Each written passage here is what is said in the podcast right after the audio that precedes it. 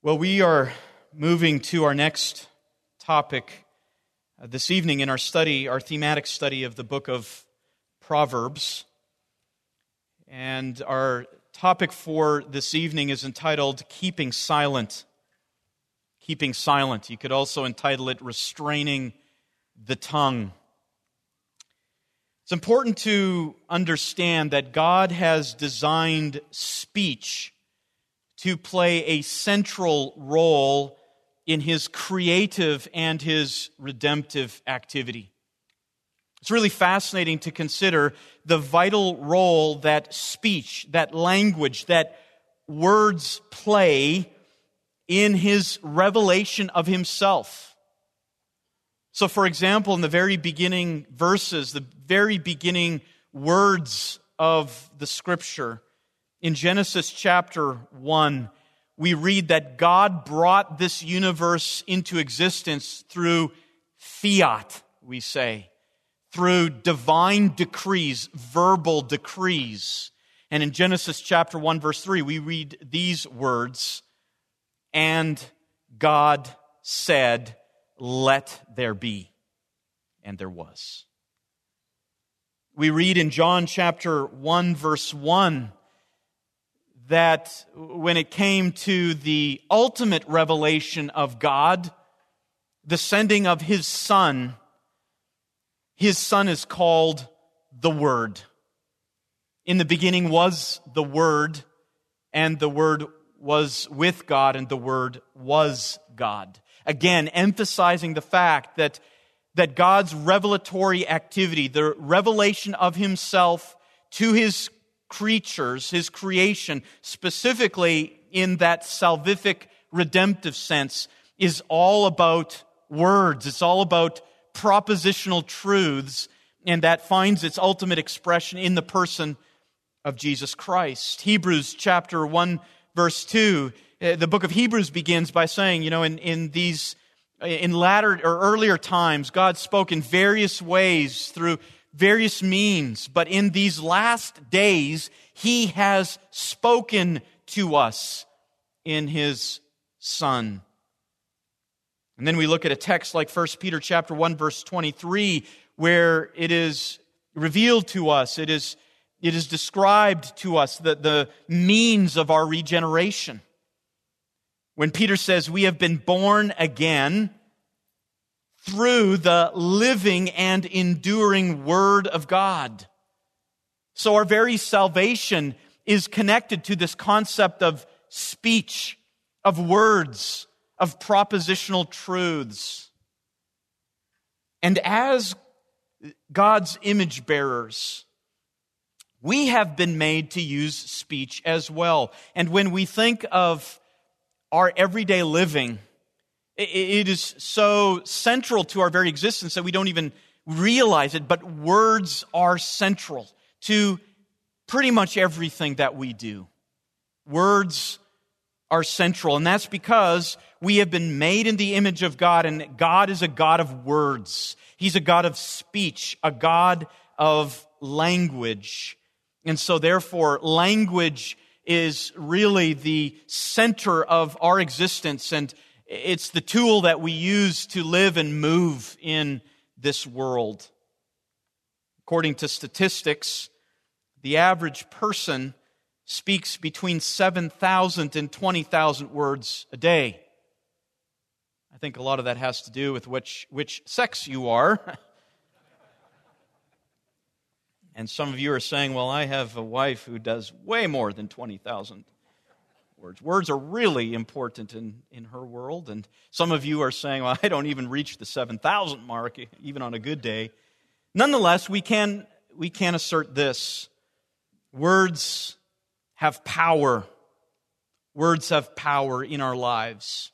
And understandably, because of this, because words play such a central role, speech is a very significant theme in the book of Proverbs. Proverbs is this curriculum that is given especially to young men, but to all those who fear the Lord. It's a curriculum given to, to know how to live life successfully in the eyes of God in a treacherous world. And so, without question, speech must be addressed because speech is so important to this successful life in a treacherous world.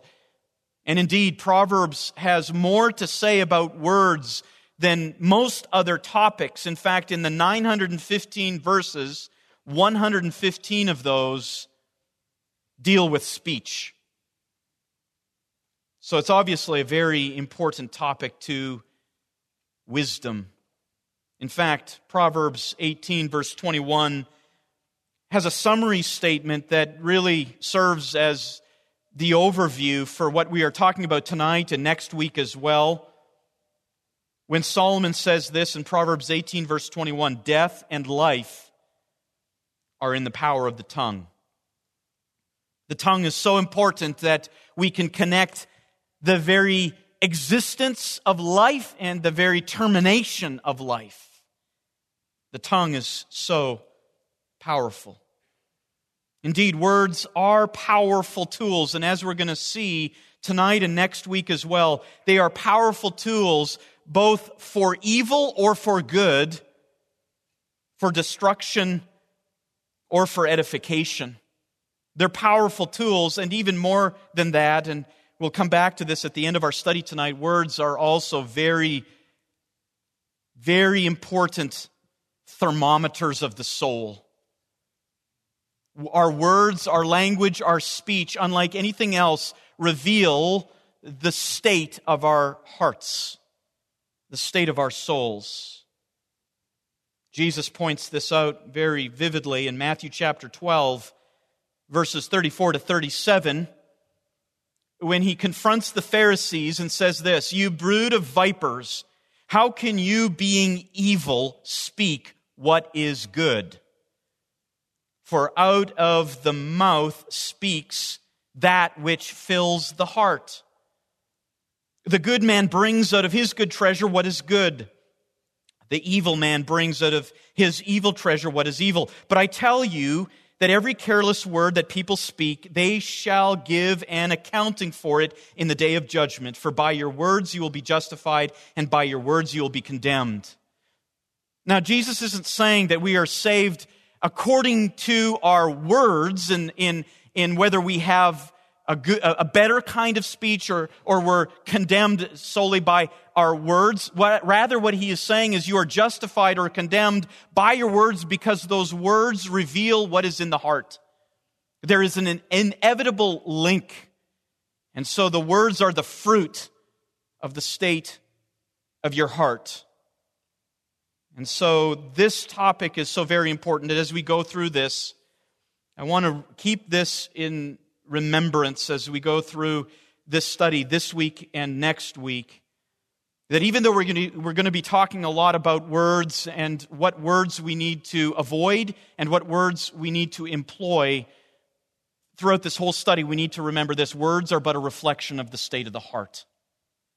And we're not after mere moral reform here we must always look to see what the words we use say about the state of our souls. Keep that in mind. We'll come back to that at various points. But tonight, what I want to do is look at the kind of speech that we must avoid. And as we survey the book of Proverbs, we see, as, as Solomon said, death and life are in the power of the tongue. There are words that lead to death and words that lead to life, words that destroy and words that build up. And we need to look first at the kind of speech that we must put off, to use the analogy of the Apostle Paul when he talks about putting off the habits of the old self. And what we're going to do is we're going to take that, that concept of putting off and look at that tonight and look at the kind of speech we who fear the Lord, we who have been made new, we're going to look at the kind of speech that we must be ever uh, active in putting off, and next week we'll look at the kind of speech that we are to put on in its place. And as we look at the book of Proverbs, I want us to see tonight nine kinds of speech that Proverbs commands us to put off. These are the speech patterns, the kinds of speech that destroy.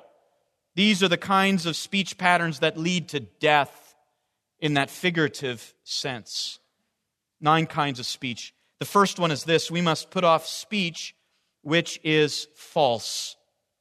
We start with the most obvious. We must put off speech which is false. And that begs the question, what is it, what does it mean to be false? Or what does it mean uh, when we say something is a lie? What is a lie? Let's be careful to define it. A lie is this. A lie or a falsehood is a statement that directly contradicts reality as determined by God. That's a lie. A lie is a falsehood. It is a statement that directly contradicts reality as God sees it, as God has determined it. That is our ultimate definition of a lie. It is something contrary to what He has stated things to be. And God does not relate to such statements with ambivalence. Let's look at a few proverbs which communicate how destructive lying is and, and how God looks upon it. Proverbs 6, verses 16 to 19. Proverbs 6, 16 to 19 says this There are six things which the Lord hates, yes, seven which are an abomination to him. Now, when we see that word abomination, remember this that an abomination, to define that term, refers to something that causes disgust. It, it elicits a feeling of hatred.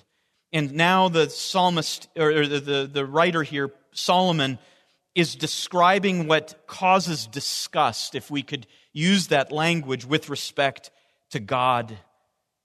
These are the things haughty eyes, a lying tongue.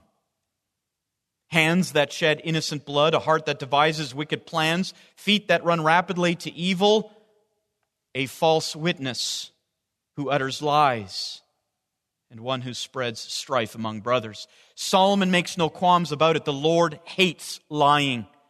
It is a particular abomination to him when people state things that are contrary to the way that he has defined it and described it to be. Proverbs 12, verse 22 says the same thing in the same vivid language. Lying lips are an abomination to the Lord, but those who deal faithfully are his delight. Now, the basis for God's hatred of lying, the basis for his hatred of falsehood, is that lying and falsehood, stating things to be other than what they really are, is something that directly contradicts his character. He has made it very clear that he can never lie. He can never lie. It is utterly impossible for God to speak something that is contrary to what it really is.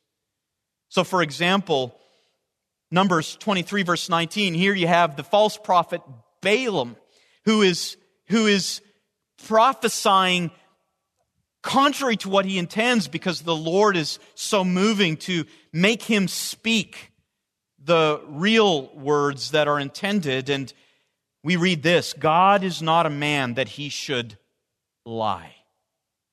God is not a man that he should lie. The same idea is in 1 Samuel 15 21 or 29. And in Titus chapter 1 verse 2, we read this God cannot lie. Stated very absolutely. God can never lie. If he would tell a lie, it would destroy the very existence of deity itself. And therefore, it is utterly impossible. So, any lie, any lie stands in direct antithesis to everything that God represents. But notice, however, who speaks lies in the ultimate sense. Notice what person is characterized by lying and falsehood. Jesus brings this out in John 8. Your minds have probably already gone there. John 8, verse 34 to 35. Jesus says this Why do you not understand what I am saying? It is because you cannot hear my word. You are of your father, the devil and you want to do the desires of your father. He was a murderer from the beginning and does not stand in the truth because there is no truth in him. Whatever or whenever he speaks a lie, he speaks from his own nature, for he is a liar and the father of lies.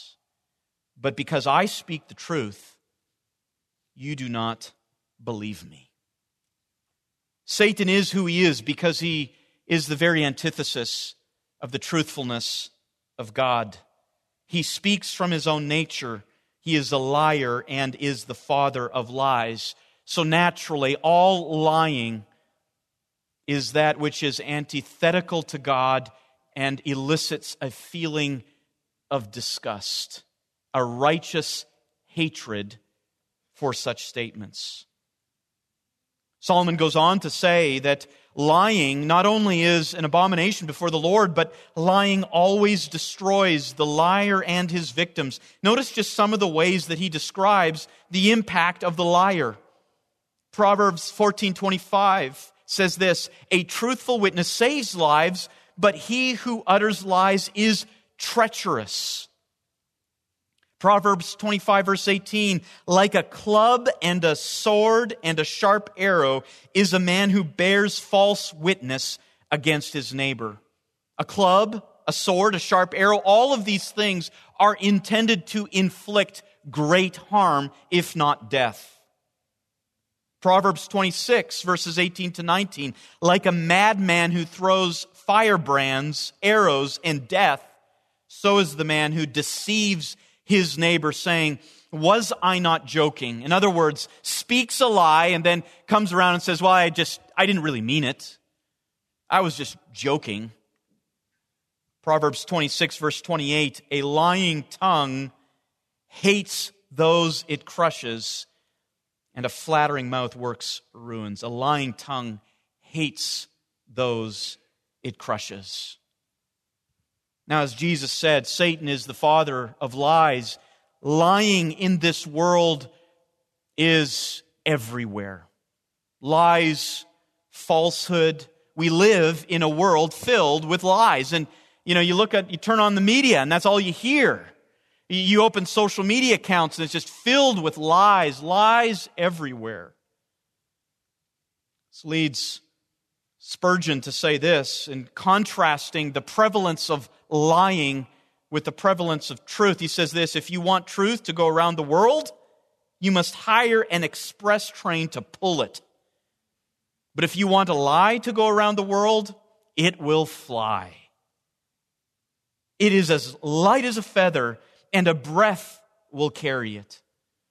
It is well said in the old proverb a lie will go around the world while truth is still putting on its boots in this world, this world controlled by the God of this age, lying is lying is everywhere. It is the modus operandi of how this world works. And therefore, Solomon says anyone who fears the Lord must himself share an abomination to lying in his own life. So, as we think of that, as we seek to put off lying, where must we keep watch in particular? And let us not think that lying is so far from us that we need not give it attention. Let me list some areas here where we as men, as those who fear the Lord, must give careful watch to. Number one, official documents. Official documents. Think of things like insurance claims. You uh, had a wreck on the road what are you going to say to the insurance adjuster? Employment records, where you worked, and those sorts of things. Your, your tax returns. As burdensome as the IRS is, you put your signature there. Is it truthful, or have you knowingly stated lies? Think of your own employment, where you work today, your time card. Is it truthful? Your, your work reports, the reports that you do detailing how you spent that time, does it accurately reflect reality as God sees it? What about the practice of calling in sick when you're really going to the beach? That's a lie. And remember what Solomon says about the Lord's perspective on that. Think about your neighbors, how you interact with your neighbors, the events that take place in your neighborhood and interactions with them. Do you tell the truth or do you tell lies? Your family, conversations with your parents, your wife, your children, are they truthful? Or do you state that which is antithetical to reality as God sees it? Or even here among the, the people of Jesus Christ, the body, your conversations, even with your pastors, your elders, is it the truth when they ask you, How are you doing on this particular issue? We've talked about it before. I know you're struggling here. How do you do? How are you doing? How do you respond? Or when just another brother in Christ says, Hey, I saw this. Is, is this true? Is, you know, what happened with you? Do you tell the truth? Members in your small group here, and they ask you about how a particular issue is going in your life. Do you tell the truth? Ephesians chapter 4, verse 25 summarizes this all very succinctly when the Apostle Paul says to the church at Ephesus, Therefore, laying aside falsehood, speak truth, each one of you with his neighbor, for we are members of one another. Number two, a second kind of speech that must be put off is the speech that is misleading. Now, this is really a subset of the first kind of speech that we looked at. We said that a lie or a falsehood is a statement that directly contradicts reality as God determines it. But misleading speech is a little different. Misleading speech is speech that distorts this reality. It doesn't state something in direct antithesis, it makes it fuzzy. Misleading statements are more subtle than outright lies because it takes the truth and it mixes in with it certain ingredients that are not part of the truth. This is the statement that is only partly true. It's not wholly true. This is the statement that is half true, as sometimes people will call it, as if to suggest that being half true is all enough. This is crooked speech. This is perverted speech, as we're going to see Solomon describe it. But before we do, I want to read a statement out of Jerry Bridges who says this. He says, There are, of course, other forms of lying. We usually think of it as making a false statement, and probably most of us tend to guard against such speech.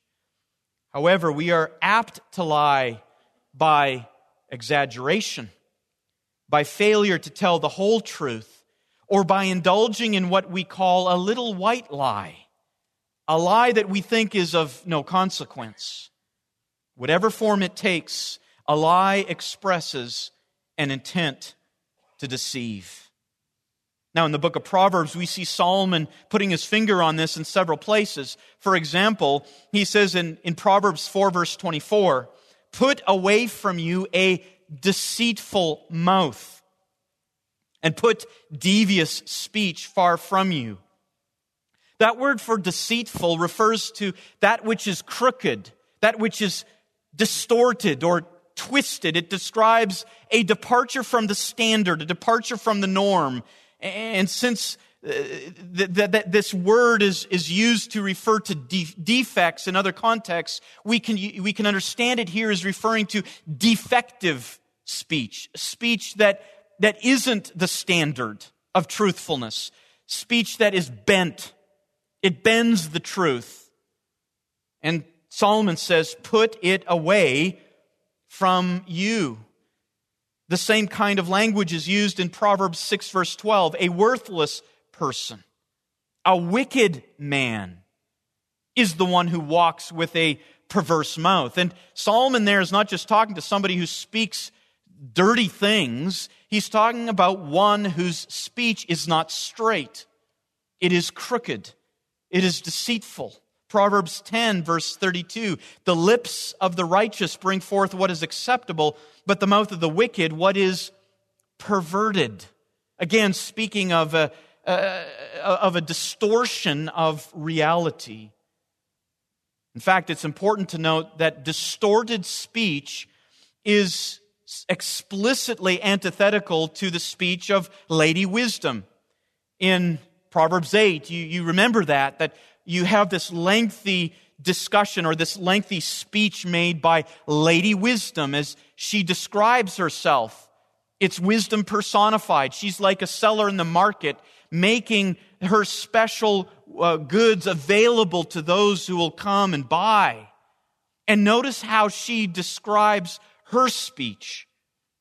Proverbs 8, verse 8 All the utterances of my mouth are in righteousness. There is nothing crooked or perverted in them. That, that's what marks wisdom. There's nothing crooked, nothing perverted, nothing distorted. That is the picture of wisdom. And that is what we are to aim for.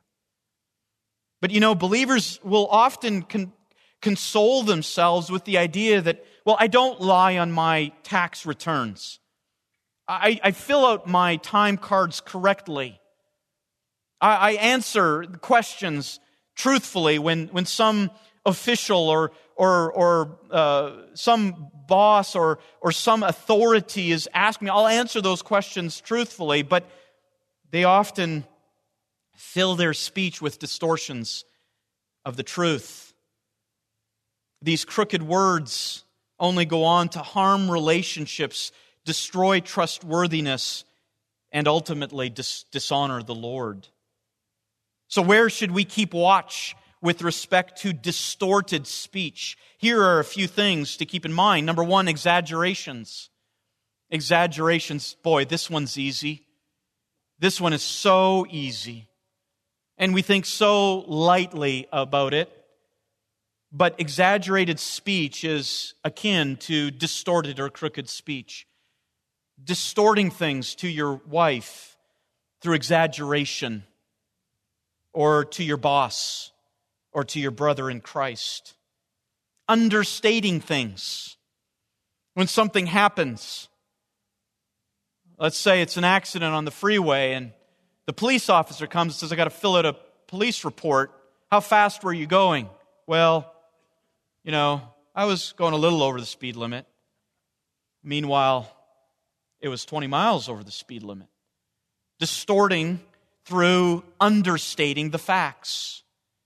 Withholding, withholding the facts. You get home and your wife wants to know why you didn't pick up milk and bread at the store. And you withhold certain information that would really be the real reason. And you say something like, well, it was the traffic. Well, in reality, it wasn't the traffic, it's just the traffic and the fact that you just didn't want to go. You just didn't want to go to the store withholding details, misconstruing details, arranging them in a different order so that on the one hand, those details are part of the picture, but by way of arrangement, you've distorted the picture of reality. Or even in obscuring, obfuscating what really happened or obfuscating what really takes place, what you're really thinking by speaking in a kind of ambiguous language is John Calvin who said that ambiguity is the domain of the heretic. And certainly ambiguity can be the domain of the liar as well. Augustine said this, bringing it all back to this basic reality that misleading speech is, is just as much a lie as a, a, a, a, lie in its stark nature. Augustine said this a lie consists in speaking a falsehood with the intent of deceiving. So if you misconstrue things, the details, what really happened, what you really said, those kinds of things, your intent is to deceive, and that is, at its basic definition, a lie. Another writer said this whatever is almost only, what is, whatever is only almost true is quite false and among the most dangerous of errors because being so near to truth, it is more likely to lead astray. And we're so good at this, men, even in close personal relationships. We know how to harness words. And we harness those words in a way that is contrary to the truth. It distorts the truth. We know how to put those words together and come across so plausible. But the pursuit of wisdom says we must put off this kind of speech. Number three, we must put off speech which is harsh, speech which is harsh. Harsh speech is speech spoken without grace and gentleness, with a deliberate intent to tear down rather than to build up. Harsh speech does not necessarily contain falsehood or deceit. It might actually contain the truth, but what it does contain is malice. It contains malice, this desire to use the truth in a way that stings and hurts with no good purpose involved. Proverbs 12, verse 6 says, The words of the wicked lie in wait for blood. Here's harsh speech. And these words of the wicked are those that are lying in wait to draw blood, to use words in this way to, to, to inflict injury. But the mouth of the upright will deliver them. Proverbs 12, 18, there is one who speaks rashly like thrusts of a sword, but the tongue of the wise brings healing. Proverbs 15, verse 1 A gentle answer turns away wrath, but a harsh word stirs up anger. And then Proverbs 15, verse 4 A soothing tongue is a tree of life, but perversion in it crushes the spirit. Harsh speech ultimately erupts from a, a proud heart, a heart that says, I am better than you and you are not worthy of my kindness. It's harsh speech that comes from this, this pride where one congratulates himself that he is so courageous to speak the truth and, and applauds himself that he does no physical harm whatsoever. He's just speaking the truth, but sadly, he has harnessed the power of words to inflict a different kind of harm one that demeans the truth and immeasurably harms his victims. This kind of harsh speech pierces, wounds, cuts, crushes, and destroys, and it's not for the purpose of edification. And yes, man, I want to say this. There are times when we have to speak the truth bluntly to, to those who are in sin, who are stubborn, and, and we've got to get their attention, and sometimes it requires that harsh rebuke. I'm not talking about that, but I think you know the kind of speech I'm talking about. I'm talking about the kind of harsh speech that comes out so often because we're just plain impatient. We're just plain arrogant. It's the kind of harsh speech that is so prevalent on the internet and in blogs and social media. That kind of harsh speech that comes when we just don't like people. We don't like what they say to us. We don't like what they've done. It ultimately comes from this prideful heart. And there are some men who say, Well, I've got the gift of confrontation. I've got this gift to state it like it is. I'm a spiritual man. There was a lady who once said to Spurgeon, I have the talent of confrontation. And Spurgeon replied to her, That is one talent the Lord wants you to bury in the field. And some of you men are like that. You, you, you have this so called talent to speak harshly. Follow the words of Spurgeon. Bury that one in the field. Spurgeon went on to say this no matter what good truths you have to teach, no one will thank you if you do not speak kindly. We must speak kindly. We're to watch on this as a husband your speech as a husband. Think of 1 Peter 3, verse 7. Husbands are to live with their wives in an understanding way as with someone weaker. Show her honor. Do you speak harshly to your wife? What about as a father? Ephesians chapter 6 verse 4 says, Fathers, do not provoke your children to anger. That provocation comes through this harsh language. But you're to bring them up in the discipline and instruction of the Lord. What about as a manager, as a boss, as an authority over workers? Ephesians 6, verse 9 says to the masters, You masters, do the same things to them and, and give up threatening, knowing that both their master and yours is in heaven and there is no partiality with him. Give up threatening. And you may be a manager today and you need to give up threatening. And even as a suffering Christian, as a Christian who may be encountering some kind of, of, of persecution, 1 Peter chapter 2 verse 21 to 23 says this so profoundly as it speaks to us about the need to avoid harsh language in response to injustice. We're to, we, we are not to respond to injustice with harsh language. Notice what Peter says. For you have been called for this purpose, since Christ also suffered for you, leaving you an example for you to follow in his steps, who committed no sin, nor was any deceit found in his mouth. And while being reviled, he did not revile in return. While suffering, he uttered no threats but kept entrusting himself to him who judges rightly. One of the most evident reasons why the whole social justice movement is unbiblical is the kind of vitriol that is being expressed by those who purport to be for social justice.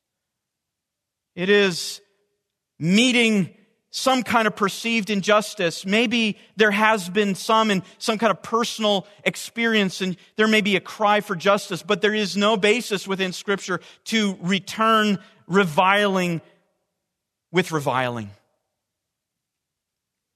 Ephesians chapter 4 verse 15 says this, speak the truth or speaking the truth in love. We are to grow up in all aspects into him who is the head, even Christ. And remember that text again from 1 Peter, who, though he was reviled, did not revile in return. Speak truth, brothers, but do it always in love. Number four, put off speech which is degrading. Put off speech which is degrading. Here, I want to talk very quickly about three categories of degrading speech. First of all, as you know this, Proverbs deals a lot with the concept of gossip or rumors, spreading rumors. What is, what is gossip? What is, what, what is the spreading of rumors? Tremper Longman says this Rumors are negative reports about other people that are based on uncertain evidence. They are spread to injure the person, not to help. Gossip may ultimately turn out to be true, but that does not exonerate the person who speaks it to others. If true, then the report is being given to an inappropriate people at an inappropriate time. That's, that's gossip. That's rumors. It's, it, those things are being given to destroy or to degrade the other person. So remember this the next time you want to talk about someone else. What's your motivation? in telling whatever you're going to say to that other person? Are you doing so to build up the honor and integrity of the other person? Or is this something you're saying to to tear them down. Well, what does Solomon say in response to those who seek to tear others down behind their backs? 11 verse 13, Proverbs 11 verse 13. He who goes about as a tale bearer reveals secrets, but he who is trustworthy conceals a matter. What Solomon is saying there is not concealing some scandal, but he's talking about the difference between a trustworthy friend who will not use something against you, who will not use certain details and facts of your life to go behind your back and seek to destroy your character elsewhere. That's a talebearer. Proverbs 17, verse 9 He who conceals a transgression seeks love, but he who repeats a matter separates intimate friends. And listen, you do have to be very, very careful as you, you do seek to help brothers who are struggling. And, and it's a very important thing that to the right degree, this is not absolute, but to, to a, a healthy degree, that you can be a trustworthy friend and say, listen, so long as you're going to work with me on this sin, this sin issue in your life, so long as you're going to, to look to me for counsel and, and help and assistance, we're going to, we're going to bear this together. I'm going to walk with you along the way and I'm not going to go out and spread this behind your back and destroy you in, in the eyes of others. Like I said, that's not absolute because there is something called Matthew 18 in the process of church discipline. If someone will not repent, you can't keep sin secret. But in those cases with struggling brothers who are struggling with some kind of transgression, you want to be that trustworthy friend who says, I'm going to be there beside you, and you can trust that I'm not going to go and post this somewhere or speak of this in some other context. Proverbs 18, verse 8 the words of a whisperer are like dainty morsels, and they go down into the innermost parts of the body. The same idea is in Proverbs 26, verse 22. And the idea here is this that not only is gossip and, and rumors wrong from the standpoint of the one who speaks them, and it is so tempting to have that kind of knowledge and share it about somebody else's life. But notice Solomon also recognizes that we love to hear it. We love to hear gossip. One commentator says this let's all admit it. We love gossip. We love negative information about other people. We love controversy. We find it delicious. It is a delicacy to our corrupt hearts. We gulp these words down with relish. A second category of, of speech that degrades is slander and insults. This is now a, different kind of degrading speech. These are direct verbal attacks on the character and honor of another person to his face or even behind his back. Proverbs 10, verse 18 says this He who conceals hatred has lying lips, and he who spreads slander is a fool. Proverbs 11, verse 9 With his mouth, the godless man destroys his neighbor. And that's speaking there of using his mouth to speak slander, to destroy that neighbor, his reputation in the eyes of the community. Proverbs 16, verses 27 to 28 A worthless man digs up evil, while his words are like scorching fire. A perverse man spreads strife, and a slanderer separates intimate friends. These are, this is serious, so serious that the psalmist David says in Psalm 101, verse 5, he says these words Whoever secretly slanders his neighbors, him I will destroy. Speaking of the Lord. No one who has an, a haughty look and an arrogant heart I will endure. There's a third category of degrading speech it's scoffing speech. Scoffing. It is degrading as well just a very brief note about this. There is a frequent title for the fool in the book of Proverbs, and that title is, is called the scoffer.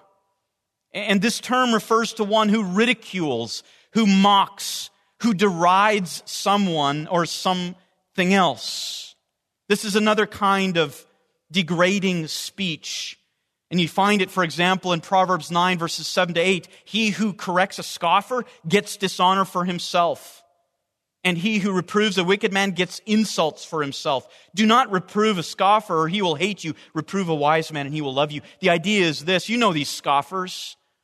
You try to speak into their lives and they just turn it around and they turn it back as an insult right on you. That's another kind of degrading speech. And Solomon says in Proverbs 22 verse 10, drive out the scoffer. And if you do, contention will go out, even strife and dishonor will cease. Number five, here's a fifth category of speech to put off speech which is flattering. On the one hand, flattery is the, the opposite of gossip. It is the opposite of, of gossip. Whereas gossip is degrading speech spoken about another person behind his back, flattery is exaggerated speech spoken about another person only to his face. So get the distinction here. Gossip is when we seek to destroy someone behind that person's back. Flattery is when we say words of praise that we only say to that person and to no one else. It's because we don't mean it. It's a lie. You see, flattery hinges on people's response to praise. Flattery is a lie told in order to, to gain some kind of personal benefit. I like what Henry Ward Beecher said. He said, Flattery is praise insincerely given for an interested purpose. Now, certainly, we must give honor to whom honor is due. Paul commands us that. We must give honor to whom honor is due. There is, there's nothing wrong with honoring those uh, whom we respect, to say thank you to those who have done good things for us, who have sacrificed for us, who've prayed for us, who've walked with us, those who have ministered to us in unique ways. There's nothing wrong with saying thank you. But flattery is when we insincerely praise someone for the sake of some kind of personal benefit. Proverbs 26, verses 23 to 26 says this Like an earthen vessel overlaid with silver dross are burning lips and a wicked heart. In other words, it's a, it's a clay pot, but it's just, it's just uh, overlaid with a layer of silver. It's not real. Goes on. He who hates disguises it with his lips, but he lays up deceit in his heart. When he speaks graciously, do not believe him, for there are seven abominations in his heart. Though his hatred covers itself with guile, his wickedness will be revealed before the assembly. Similarly, in a few verses later, Proverbs 26, 28, a lying tongue hates those it crushes, and a flattering mouth works ruin. Proverbs 29, 5, a man who flatters his neighbor is spreading a net for his steps. There's something at play, a hidden agenda, a selfish, deceitful agenda. And through the use of this insincere talk, the flatterer is trying to get something from it. But true love, men, always rejoices in the truth. Number six, a few more here. We'll move forward quickly. Number six, we have to put off speech which is argumentative. Speech which is argumentative. Benedictus Spinoza one time said this, no believer himself, but he said this I have once wondered that persons who make a boast of professing the Christian religion, namely love, joy, peace, temperance, and charity to all men, should quarrel with such rancorous animosity and display daily towards one another such bitter hatred that this, rather than the virtues they claim, is the readiest criterion of their faith. What a sad assessment of believers that he observed. Though they professed these virtues, in reality, what he saw day after day was rather quarreling, strife, and arguments. Notice what how or notice how Solomon describes this. Proverbs 18 verses 6 to 7 a fool's lips bring strife arguments division and his mouth calls for blows. A fool's mouth is his ruin and his lips are the snare of his soul Proverbs 26 21 like charcoal to hot embers and wood to fire so is a contentious man to kindle strife he's like that guy who he can enter any conversation and turn it into strife you know those men Everything will be going well, and they insert themselves into the conversation, and it immediately goes downhill. Uh, Proverbs calls those men fools. Proverbs 27, verse 15 a constant dripping on a day of steady rain and a contentious woman are alike. He who would restrain her restrains the wind and grasps oil with his right hand. I had to throw that one in there. But let's admit this, men. It's not just the contentious wife, the argumentative wife that cannot be restrained. The same truth applies to husbands. Contentious husbands who make life miserable for their wives and make their wives want to live on the corners of a roof. Proverbs 17, verse 14 the beginning of strife is like the letting out of water, so abandon the quarrel before it breaks out. Over and over again, Solomon says, put off this kind of speech. Very quickly, let me just end with three more. Just list them. You can turn to your notes study those Proverbs later on, but let me just list them now. Number seven, the seventh speech to put off is speech which is impulsive. This is speech which speaks before thinking. This is the kind of speech where you, you take your foot out of your mouth and realize you have not thought through what you just said. Proverbs 15, verse 28, speaks of the wicked man pouring forth evil things without pondering how to answer. Over and over again, Solomon states that we must put off this kind of, this kind of impetuous, impulsive speech which does not take time to think before answering or claiming. Number eight, put off speech which is boastful. Speech which again arises out of a prideful heart that either is prideful about the future or prideful about the past.